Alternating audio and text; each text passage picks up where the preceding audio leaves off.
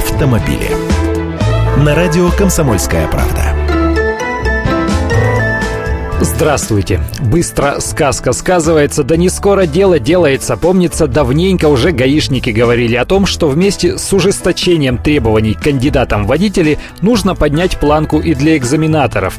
Ведь этот конкретный инспектор принимает решение, выпускать человека на дорогу или нет. Критерии, конечно, есть, оценки, баллы, но все же.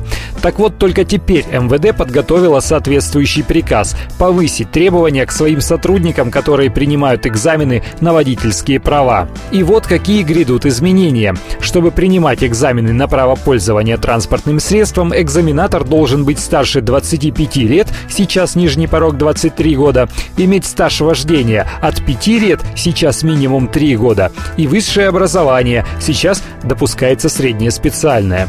И еще один момент. У сотрудника ГИБДД должно быть удостоверение той категории, по которой он проводит экзамен. Потому что сейчас для приема на категорию D автобусы больше 8 мест инспектору достаточно открытой категории С – грузовики.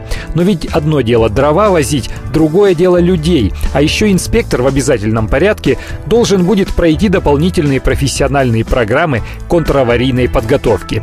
Сейчас свод поправок проходит публичное обсуждение, затем его должен будет зарегистрировать Минюст. Дело, конечно, благое, но вот вопрос, где они найдут достаточное количество таких умельцев? Или подпишут приказ, что называется, для галочки, а принимать будут прежние экзаменаторы? А вот для нас новые программы обучения уже составили, правда, тоже никак подписать не могут.